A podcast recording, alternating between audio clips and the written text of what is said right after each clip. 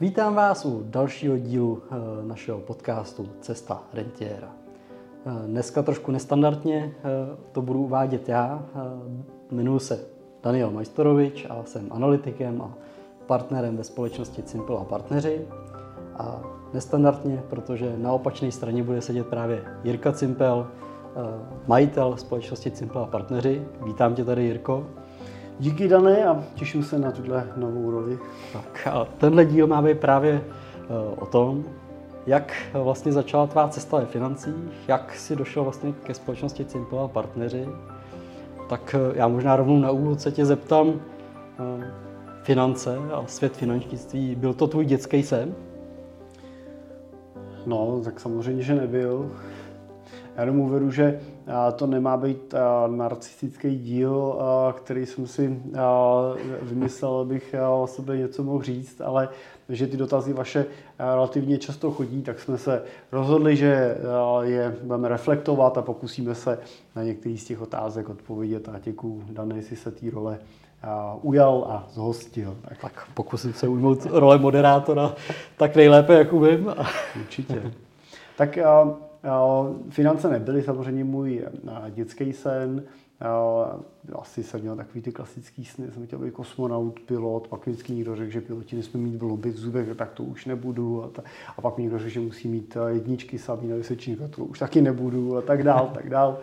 A, a, ale asi jsem už jako od malička chtěl dělat něco, kde budu moc pracovat s penězma a samozřejmě něco, kde budu ty peníze taky moc vydělávat. No, vyrost jsem v takových normálních, naprosto, jako bych řekl, jako běžných poměrech. Nikdy jsme neměli nějaký extra peníze na vyhazování. Jsem vlastně ze tří sourozenců, takže samozřejmě i když máte někam na dovolenou v pěti lidech, tak je to jediný, když jedete ve třech nebo ve čtyřech, takže jsme někam extra nejezdili. A já jako malý jako jsem chtěl a měl jsem tu touhu tohle nějakým způsobem změnit. No. Ale jako, že bych měl od deseti let jasno, že budu dělat privátního bankéře nebo investičního bankéře nebo investičního poradce nebo wealth managera, tak to jsem určitě neměl. A měl jsi už třeba od začátku jasno, že chceš podnikat, nebo to vlastně nebylo až tak o tom, jestli podnikat a zaměstnanec? Jak si tohle to vnímal?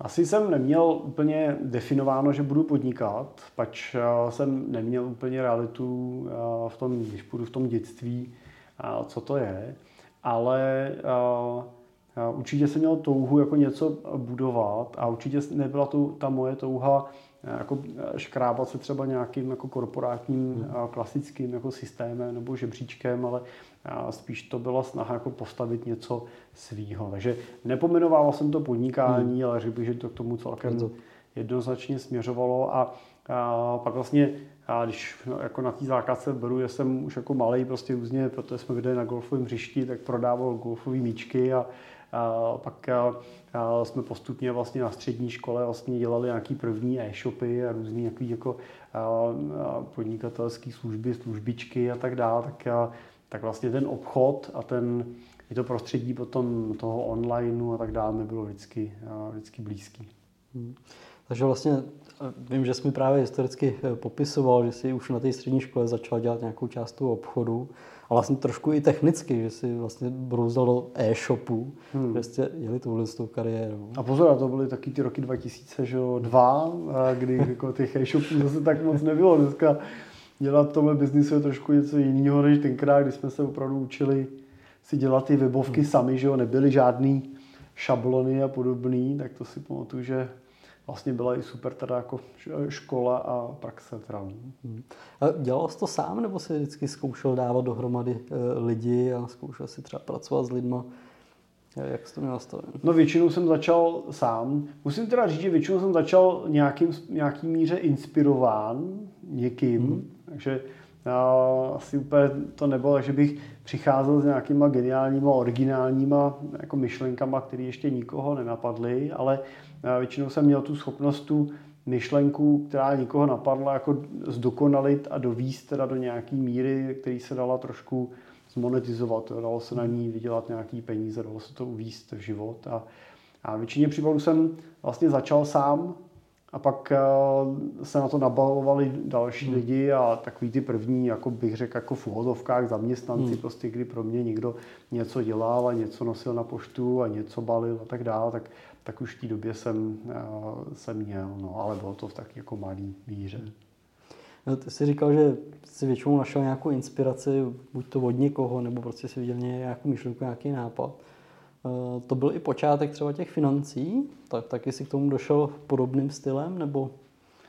Tak můj začátek ve financích byl takový, bych řekl, neromantický, eh, protože jsem v nich začal asi tak jako většina, eh, většina lidí ve financích. Někdo mě kdysi na té ještě tenkrát střední škole přived na nějaký infoseminář, kde nám během víkendu vysvětlili, jak je ten obor financí jak atraktivní a jak můžeme si tam vydělat spoustu peněz a být nezávislí a tak dál. A, a přitom vlastně teda pomáhat lidem a dělat vlastně tu poradenskou službu a mně to přišlo zajímavé, líbilo se mi to a, a přišlo mi to trošku jako udržitelnější než ten model, který jsem měl do té doby nasazený a bylo tou motivací mojí jako dělat něco, co budu moct dělat dlouhodobě, co, kam budu moct převíst to svoje úsilí, kde můžu začít stavět nějaký základy. Takže, takže tenkrát jsem po tomhle semináři začal a z těch lidí, co jsme tam byli, teda jsem jediný, teda vydržel, bylo víc spolužáků mě ze třídy, jak jsem byl jediný, kdo, kdo u toho vydržel a kdo teda přežil ty první roky, kdy si nic moc jako nevydělal a se mu nedařilo, přežil jsem tu maturitu, tak prostě jsem nějakým způsobem se s ním snažil zápasy při, při vysoké škole. No a nějak to došlo až do dnešních dní. Teda. Já se ještě malinko zdržím uh, u té střední školy, protože se zmínil, a finance to je práce s penězma, že radit a většinou radit uh, hmm. už lidem v produktivním věku.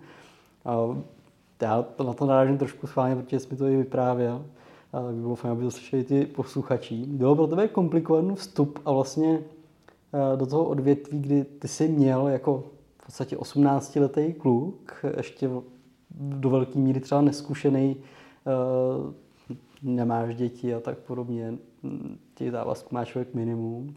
Eh, jak těžký to pro tebe bylo vlastně vstoupit do té branže a radit najednou třeba těm 30, 40 letým lidem, co mají vlastně oni udělat, s nějakýma produktama a tak podobně. Tak. No z dnešního pohledu strašně těžký. Až jako z dnešních mých jako očích jako nemyslitelný.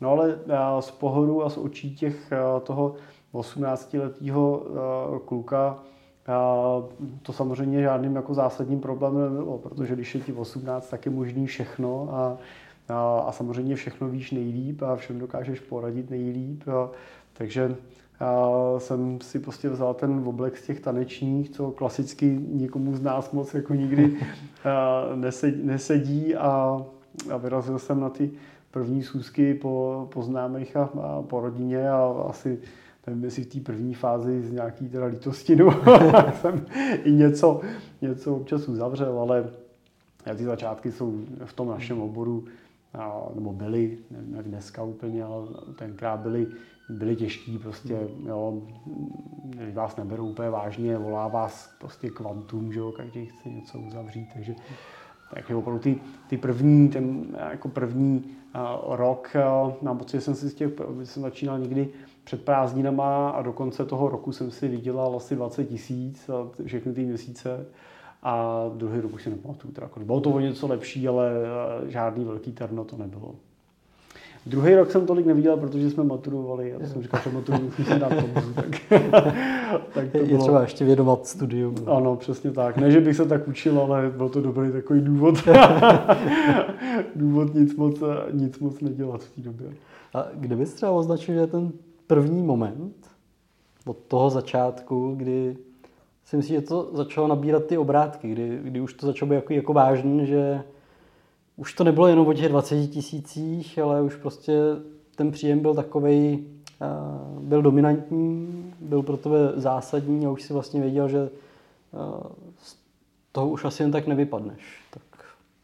No, tohle bylo určitě v době, kdy eh, jsem začal tu svoji dráhu přesouvat do řízení lidí a kdy tou mojí motivací se stalo vlastně budování a řízení nějakého obchodního týmu. A to bylo určitě období, který to hodně, to hodně u mě posunul dopředu, minimálně, jak říkáš, třeba finančně, to je samozřejmě já jsem pak měl několik, několik kanceláří, měl jsem několik desítek lidí, kteří vlastně teda v tom týmu pracovali, velká část z nich tam jako pracovala na, na, na full time, i když samozřejmě ta, ta proměnost toho týmu je v té naší branži jako velká. Jo, ta, ta fluktuace, to, ten příchod a odchod lidí hmm. prostě byl vysoký a v té první fázi té mojí dráhy byl jako teda extrémně vysoký. Ale postupem těch let jsem se samozřejmě já učil a jak jsem si u toho sedal a dneska vlastně jsem vlastně hrdý na to, když vidím, že řada těch lidí, který já jsem k těm financím přived, tak jsou dneska vlastně třeba špičkama v řadě vlastně segmentů. Jo, ne, ne, neříkám jako celou špičkou, ale prostě v řadě těch segmentů hypotéky nebo třeba investice a tak dále, hmm. tak jako patří mezi, mezi třeba i českou, českou špičku, český výběr a to, to mi dělá radost. I když už samozřejmě nepracují u mě v tom týmu, ty naše cesty se pod, v průběhu těch let někde, někde rozešly a oni pokračovali po svým, tak, tak mě těší, že se normálně můžeme bavit, nikdo si nic nedlužíme, nemusíme na sebe nic jako házet, nemusíme se na sebe někde mračit a můžeme si spolu zajít na golf a, a být v jedné asociaci a, a funguje to dobře. No tak to je teda dneska, samozřejmě ne vždycky. Jsem se na ty odchody díval, díval takhle jako s lehkostí, ale tak to, tak se vrátím k té otázce, ten přerod vlastně k té manažerské pozici, k té snaze o tu budování toho vlastního týmu byl určitě hmm. ten přerod, kdy se začaly objevovat nějaký první, jako pro mě nějaká zajímavější peníze. Hmm. A to je vlastně docela zajímavá věc, co říká, protože na začátku to bylo hodně o tom, že jsi šel za těma lidma, byl jsi v roli toho poradce a pak se to vlastně přerodilo víc asi z toho poradce do té manažerské funkce. Ehm, dneska už eh, skoro bych řekl, že zase si do velké míry v roli poradce, nebo ne, eh, do velké míry seš prostě poradce pro ty klienty. Ehm, chybělo ti to v ten moment, kdy jsi třeba změnil eh, tu roli, šel si do toho manažerského postu a řídil si ty lidi. A vlastně si myslím, že v tu dobu pak jako se odseparuješ od těch klientů, že se stáhneš z té klientské sekce a staráš se o ty poradce jako takový. Ne, nechybilo mi to. Nechybilo mi to, protože eh, v té fázi, ve které my jsme tenkrát byli v těch letech 2.4, 2.5, 2.6, tak to byl jako trh, kdy eh, se ty schůzky s těma klientama domluvaly po telefonu a musel si se vecpat prostě tím lidem do toho baráku, volal si na nějaké doporučení, takže takový ty klasické telefonáty. My se ještě osobně neznáme, ale máme společného známého a ten byl rozhodně přesvědčený o tom, že to, co já dělám, se vám strašně bude hodit a musel jsem mu slíbit, že se vám vás zastavím a něco vám k tomu povím. Sám si určitě to vzpomínáš na tyhle naše skripty. Měl jsem velmi podobný začátek. Takže uh, popravdě řečeno musím říct, že to, tohle speciálně mě teda nechybilo, že to byl vždycky každý týdenní stres jako se k tomu, uh, k tomu dokopat. To myslím teda k tomu telefonátu. Pak už si schůzky byly dobrý, to, ale ten telefonát byl těžký. Uh, ale uh, já jsem se samozřejmě úplně neodtrh od té klientské báze, protože všichni ty lidi, kteří přicházeli, byli potřeba vlastně zaškolovat. Takže hmm. jsem se taká posunul z té roviny toho, že jsem dělal jako svoje klienty, tak do té roviny jsem dělal ty klienty s těma mýma kolegama, s těma spolupracovníkama, přitom jsem je teda zaškoloval. A, ale vlastně mi trošku odpadlo to, že jsem si Zuzky nemusel hmm. domluvat já, ale domluvali je vlastně oni, takže taková asi možná trošku moje teda pohodlnost a, a, a zbavení se nějaký neúplně komfortní báze, nebo přenostní neúplně hmm. komfortní báze na a, toho nového člověka, tak bylo spíš, hmm. bylo to spíš jako jednodušší v tom směru. Hmm. Tak podle toho, jak to popisuješ, tak to víceméně už se dostalo do nějaký, no, skoro bych to, to popsal, takže když máš nějaký kanceláře, máš pod sebou už tolik lidí, tak to se vlastně dostal do takové té snové pozice, kam se většina těch mladých poradců, a myslím si, že to je i dnešní trend, se snaží dostat, nebo do velké míry mám možnost vidět některý kolegy, který prostě působí v tomhle tom provizním segmentu. A je tou snahou se vlastně tohle vybudovat. Hmm. Tak jestli tomu dobře rozumím, tak ty z toho dosáh poměrně úspěšně v relativně mladém věku. Co tě vlastně nutilo to opustit? Nebo co se stalo, že vlastně si tam nezůstal do dneska a hmm. ne, nežiješ vlastně z toho dneska? No, eh, mě vlastně postupem toho času začalo vadit, eh, že eh, dvě věci. Za prvý, ten biznis je relativně takový, nebo v tom, v tom našem nastavení byl takový relativně nestabilní v tom, že stál na nových obchodech. To znamená vlastně stál na tom, že ty obchodníci, ty poradci prostě musí jít do toho terénu a zaobchodovat nový obchody, přinést nové smlouvy, za který nám přijdou provize, který si vlastně rozdílíme v rámci toho systému. Na to sebou, sebe nese, to sebou nese nějakou míru stresu, tlaku, jo, který asi dlouhý roky vydržíš a pak v určitý fázi toho života už tě začne trošku líst na nervy. Jo, když prostě poslavíš ten rekordní měsíc a, a pak přijde prvního, ty si uvědomíš, že jsi zase na nula obratu a musíš ten obrat celý vyprodukovat vlastně, tak je taky trošku stresující. Nebo tak pro mě to pak začalo trošku být. A druhá věc byla ta, že mě trošku vlastně mrzelo, že tím klientem pro tu firmu byl ten poradce. Vlastně on byl ten, komu jsme se snažili vytvářet zázemí, prostor, podmínky, motivaci, motivační soutěže, hledat pro ně různé benefity, bonusy a tak dál, školit ho, vzdělávat ho a snažit se o to, aby nám zůstal v tom týmu, aby byl motivovaný v něm pracovat a dál do něj přinášet ten obrat, aby neodešel nikam jinam. A vlastně to téma toho klienta do té práce vstupovalo hrozně málo vlastně, jo. To, to vlastně proč to děláme. A to mi bylo líto. To mě mrzelo a, a začal jsem hledat vlastně nějaké cesty, jestli to nejde i jinak. Jo. Jestli nejde ten biznis postavit opravdu na té proklientské bázi, na tom, že se budeme skutečně moct dlouhodobě starat o toho jednoho konkrétního klienta, samozřejmě ve víc kusech, ale vracet se k tomu člověku, pracovat s ním a i ten business model postavit na nějakým pravidelným cash flow, na nějakém pravidelným příjmu, který za takovouhle práci vlastně můžeme inkasovat. A díky tomu vlastně nemuset být pod tlakem, že musím každý měsíc sehnat tolik a tolik nových klientů, ale moc dělat ten biznis na tom, že si dokáže spočítat, mám tolik klientů, ty mi nesou nějaký příjem a já se o ně chci starat dalších pět let, deset let, třicet let, tak jak budu tu svoji práci pro ně dělat líp, co dalšího jim můžu přinést, co dalšího jim můžu hmm. nabídnout, jak můžu být příští rok pro ně lepším partnerem, lepším poradcem. A to mi přišlo jako dobrá cesta a začali jsme hledat hmm. způsob, jak to udělat. Proč myslíš, že tě to přijde, no, co tě na to přijde zajímavější, jo? Protože víceméně podobně to můžeš dělat i pro ty poradce, jenom prostě to budeš ten, tak jak jsi to popsal, ten klient bude ten poradce. A vlastně to můžeš řešit i s tou stejnou myšlenkou, že jim budeš poskytovat ten servis, oni ti budou generovat to pravidelný cash flow. Tak co pro to je bylo lákavější, to zaměřit se víc na toho klienta, který mu vlastně nakonec radí ten poradce, než ten poradce samotný? No, já si myslím, že jo, je, že ta udržitelnost toho biznisu, jakýhokoliv, jakýhokoliv podnikání, stojí na nějaký přidaný hodnotě, kterou přináší nějakému koncovému zákazníkovi, hmm. koncovému odběrateli.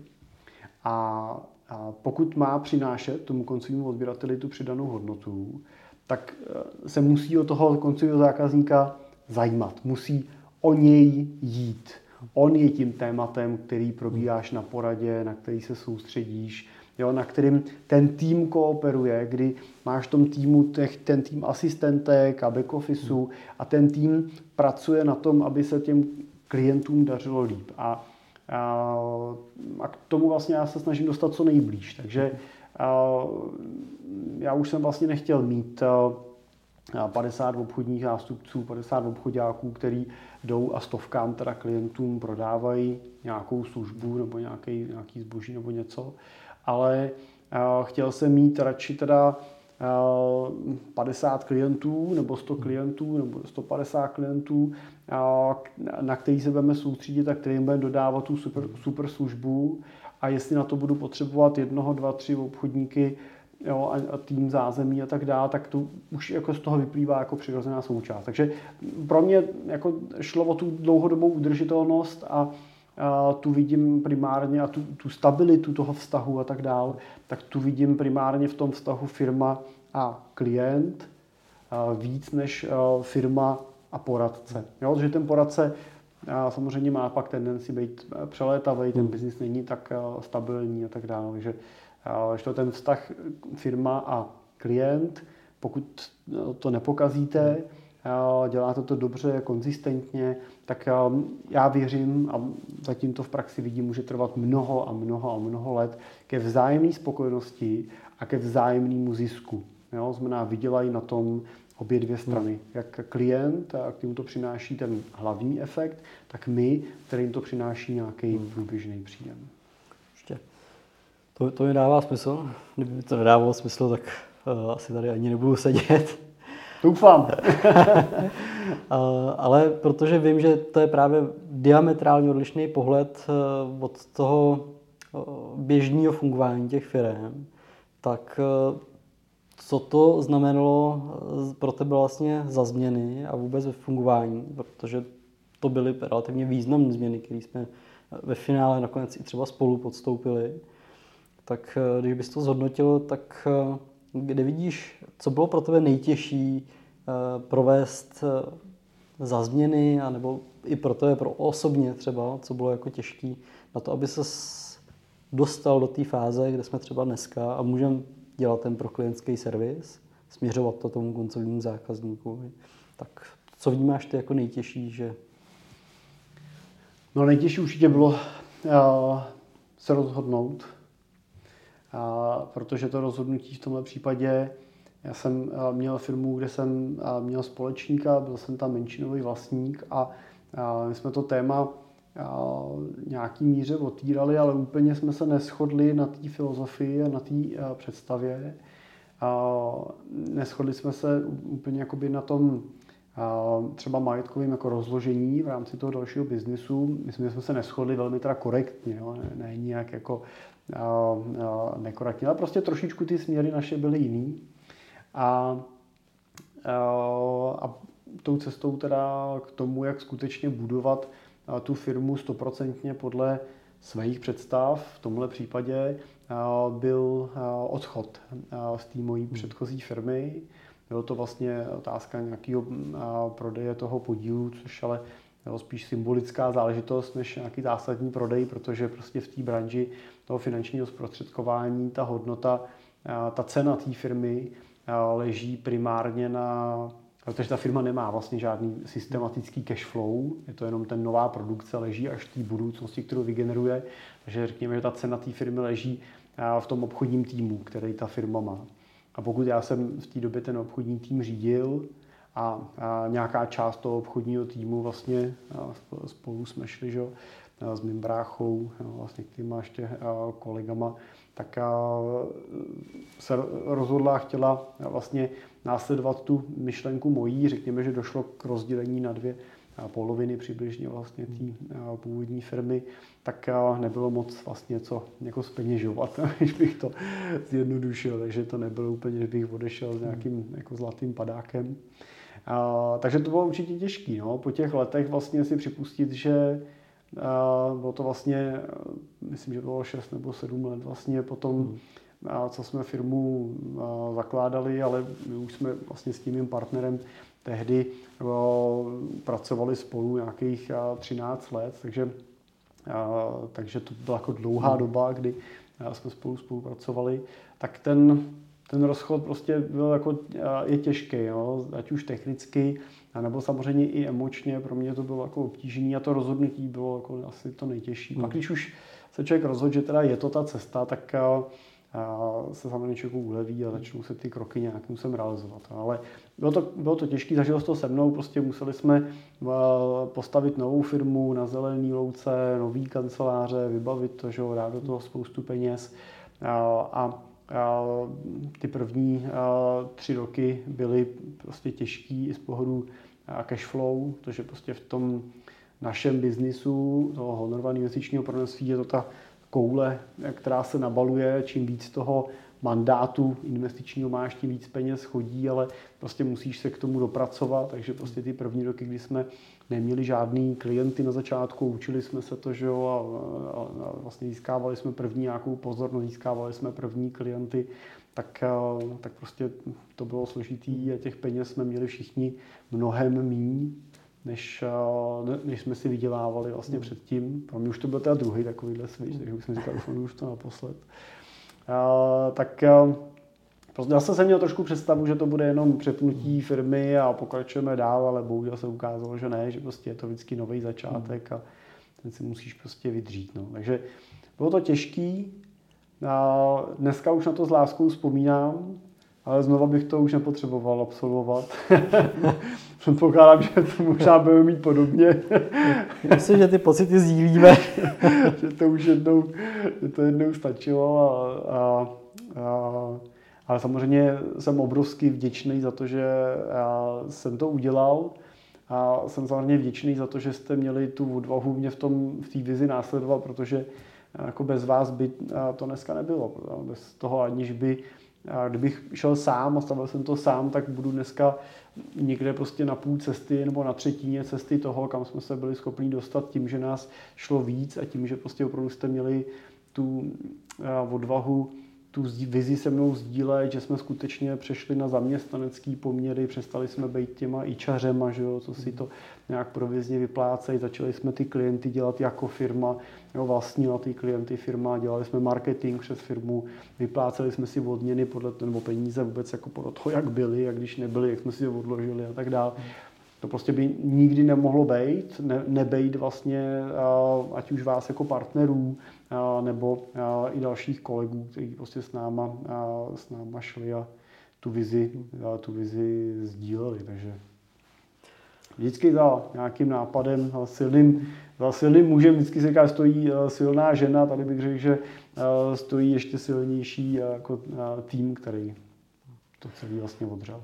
To, to můžu potvrdit, věřím tomu, že jako tým fungujeme velmi dobře a to právě pomáhá to, aby jsme byli stabilní firma. A já bych to možná, už se blížíme ke konci nějakému času, tak eh, možná na závěr, kdyby si jenom řekl nějakou vyhlídku do té budoucnosti, že už jsme se posunuli, řekl si vlastně od toho začátku, kdy to bylo těžké, do nějaké fáze, kdyby řekl, že jsme poměrně stabilní a běží nám to, ta koule se nám nabaluje, tak eh, kde vidíš teď tu budoucnost, kam to má směřovat? No, to je samozřejmě zajímavá otázka my o tom spolu často diskutujeme a, a, a vlastně vždycky vedeme tu diskuzi toho, jestli se máme snažit mít finančně vděčný systém, a, a nebo opravdu jako systém s nějakou hlubokou přidanou hodnotou, vysokou přidanou hodnotou, který a, bude třeba vysokomaržový, buď, buď vysokovobrátkový, anebo vysokomaržový. A, a jsem rád, že vlastně se nám ty vize jako potkávají na příštím týmem, že směřujeme k té cestě té vysoké přidané hodnoty a řekněme tím pádem vysokomaržový, protože tam prostě můžeme skutečně přinášet jako unikátní, unikátní věci a unikátní know-how vlastně do té naší práce. Takže ten, ten klasický vysokomaržový systém je z toho mýho pohledu jako, jako opravdu jako rodinná kancelář, takový ten zahraničí se používá family office. Ten vysokoobrátkový je zase takový ten systém, kdy eh, je tam velké množství ekontů a ty jedou jednoho klienta za druhým, prostě je, to, eh, je toho hodně. Tak já věřím, že v tomto směru té vysokou obrátkovosti se snažíme být zdrojem inspirace pro ten trh a věřím, že za náma jde spousta velmi dobrých, kvalitních kolegů, poradců, často i našich externích partnerů, se kterými spolupracujeme, dodáváme jim vlastně naše know-how, aby dodávali tu službu vlastně v podobném režimu jako my pro ty klienty. A věřím, že těchto poradců tady bude víc a víc a dokážou vlastně ten, ty, ty klasické potřeby, ty standardní potřeby vlastně klientů naplnit.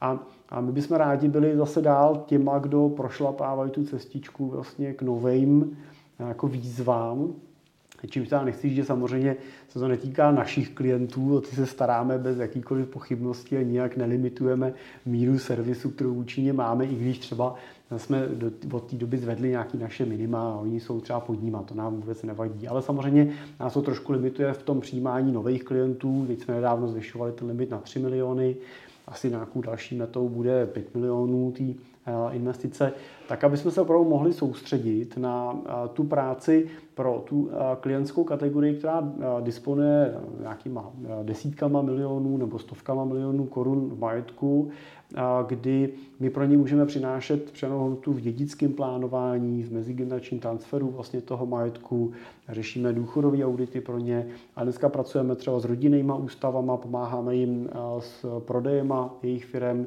před těma prodejema jim pomáháme s tím orientováním se na tom kruhovém objezdu, protože tu firmu můžu nejenom prodat, ale můžu ji předat, můžu ji manažersky nechat řídit a tak dále.